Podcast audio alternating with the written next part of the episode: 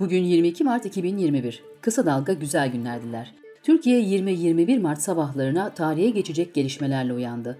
Bültenimizde hafta sonu yaşananlara dair haberleri bulacaksınız. Ben Pervin Metin. Türkiye 2011'de ilk imzacısı olduğu dönemin Başbakanı Recep Tayyip Erdoğan imzasıyla meclise gönderip yasalaşan İstanbul Sözleşmesi'nden 20 Mart'ın ilk dakikalarında gece yarısı Erdoğan imzalı kararnameyle çekildi. Hukukçular İstanbul Sözleşmesi'nden çekilme kararında meclisin devre dışı bırakılmayacağını belirterek çekilme kararının yok hükmünde olduğunu savunup sözleşme yürürlüktedir değerlendirmesi yaptı. Kadın örgütleri İstanbul Sözleşmesi'nden çıkma kararını protesto etmek için cumartesi sabahından itibaren sosyal medyadan çağrı yaptı. Öğleden sonra Türkiye'nin birçok kentinde kadınlar sokaktaydı. Sosyal medyada da unutmayacağız, affetmeyeceğiz diye tepki gösterdiler.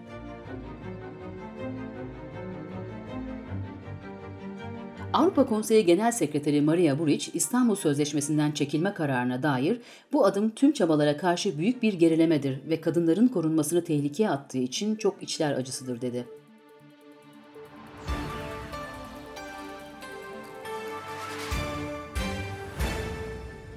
İstanbul Sözleşmesi'ni savunduğu için ve kadın çalışmaları nedeniyle muhafazakar İslamcı kesimin tepkisini çeken Cumhurbaşkanı Erdoğan'ın kızı Sümeyye Erdoğan bayraklarında yönetiminde yer aldığı kadem, sözleşmeden çekilme kararı ile ilgili 6284 sayılı kanunun güçlendirilmesi için tüm gücümüzle çalışacağımızı kamuoyuna ilan ediyoruz açıklaması yaptı.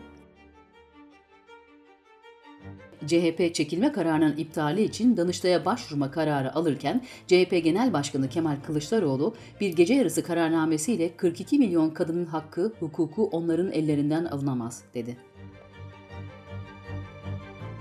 İçişleri Bakanı Süleyman Soylu, Türkiye'de kadın cinayetlerinin arttığı söylemi tamamen yalandır. Eldeki veriler tarafından desteklenmemektedir, dedi.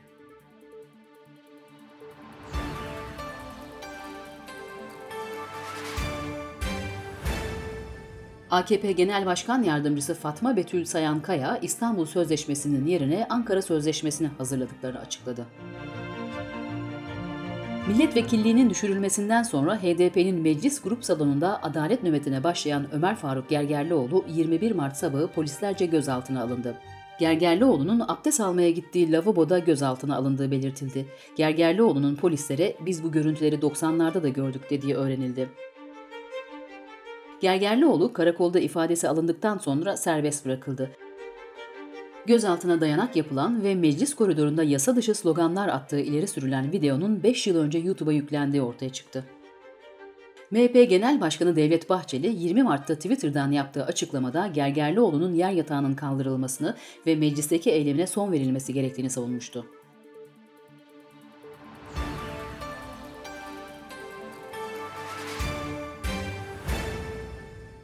Meclis Başkanı Mustafa Şentop, Gergerlioğlu'nun gözaltına alınmasıyla ilgili olarak hiç kimse milletimizin temsil makamı olan TBMM'yi hukuk dışı bir propagandanın parçası kılamaz.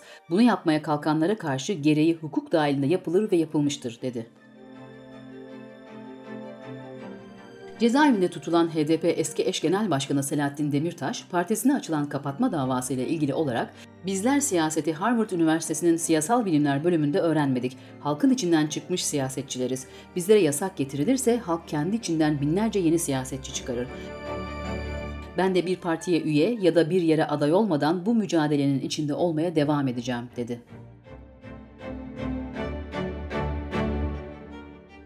Diyarbakır'da Nevroz Bağlar'daki alanda kutlandı. HDP eş genel başkanı Mithat Sancar, Gergerlioğlu'nun sesi bu meydanda yankılanıyor. Bu ateş yandığı sürece kimse bize boyun eğdiremez, diz çöktüremez.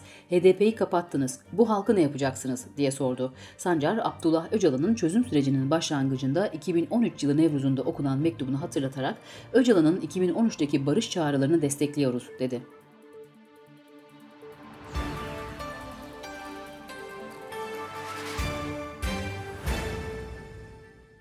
Cumhurbaşkanı Erdoğan'ın imzasıyla resmi gazetede yayımlanan kararla Diyarbakır Şenyayla bölgesi Muş'a bağlanırken Ordu Giresun sınırı da yeniden belirlendi. İstanbul Büyükşehir Belediyesi kendi mülkiyetindeki Taksim Gezi Parkı'nın Vakıflar Genel Müdürlüğü'ne devredilmesine tepki gösterdi. Açıklamada Gezi Parkı arazisine keyfi biçimde el konularak Taksim Meydanı projesi engelleniyor denildi. Sırada ekonomi haberleri var. Türkiye Cumhuriyeti Merkez Bankası Başkanı Naci Ağbal görevden alındı. Ağbal'ın yerine Profesör Doktor Şahap Kavcıoğlu atandı. Yeni Şafak yazarı olan Kavcıoğlu'nun Merkez Bankası'nın faizleri artırma kararlarına eleştirel yaklaşan yazıları bulunuyor.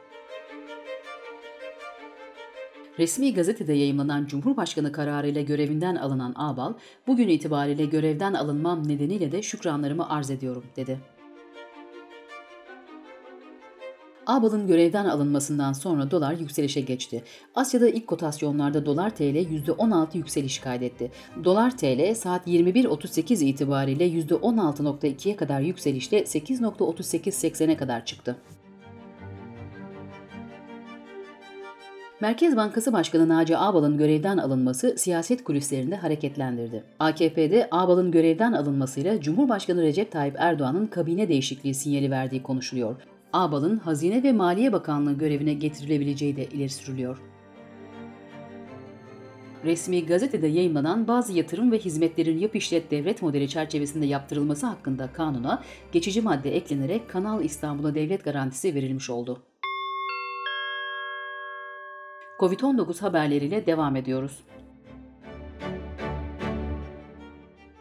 Covid-19'a karşı aşı geliştiren Alman biyoteknoloji şirketi BioNTech'in kurucusu Profesör Doktor Uğur Şahin, Avrupa ve ABD'de yazdan sonra karantinalara gerek kalmayacağını düşünüyorum dedi. Hacettepe Üniversitesi Tıp Fakültesinden Profesör Doktor Mehmet Ceyhan, Türkiye'de mutant virüslü vakaların onda birinin tespit edildiğini belirterek, demek ki biz bu 41 binin 400 binler civarında olduğunu tahmin edebiliriz dedi. Dünyadan gelişmelerle devam ediyoruz. Japonya'da 7.2 şiddetinde deprem meydana geldi. Ölü ya da yaralı yok. Deprem Pasifik Okyanusu'nun altında 60 kilometre derinlikte meydana geldi. Bölgeye yakın iki nükleer santralde olumsuz bir durum gözlenmedi. 8 kişinin öldüğü saldırıların düzenlendiği Atlanta'yı ziyaret eden ABD Başkanı Biden ve yardımcısı Harris, ırkçılığı kınayarak Amerikalıları sessiz kalmamaya çağırdı. İzlanda'da başkent Reykjavik yakınlarında 900 yıldır uykuda olan yanardağ lav püskürtmeye başladı. Bültenimizi kısa dalgadan bir öneriyle bitiriyoruz. Gazeteci yazar Timur Soykan Kısa Dalga'da gerçek suç hikayeleri serisine başlıyor. Issız Cinayetler Anadolu'da bir seri katil podcast dizisinin ilk bölümünü Timur Soykan'ın anlatımıyla Kısa Dalga'da ve podcast platformlarında dinleyebilirsiniz. Gözünüz kulağınız bizde olsun. Kısa Dalga Medya.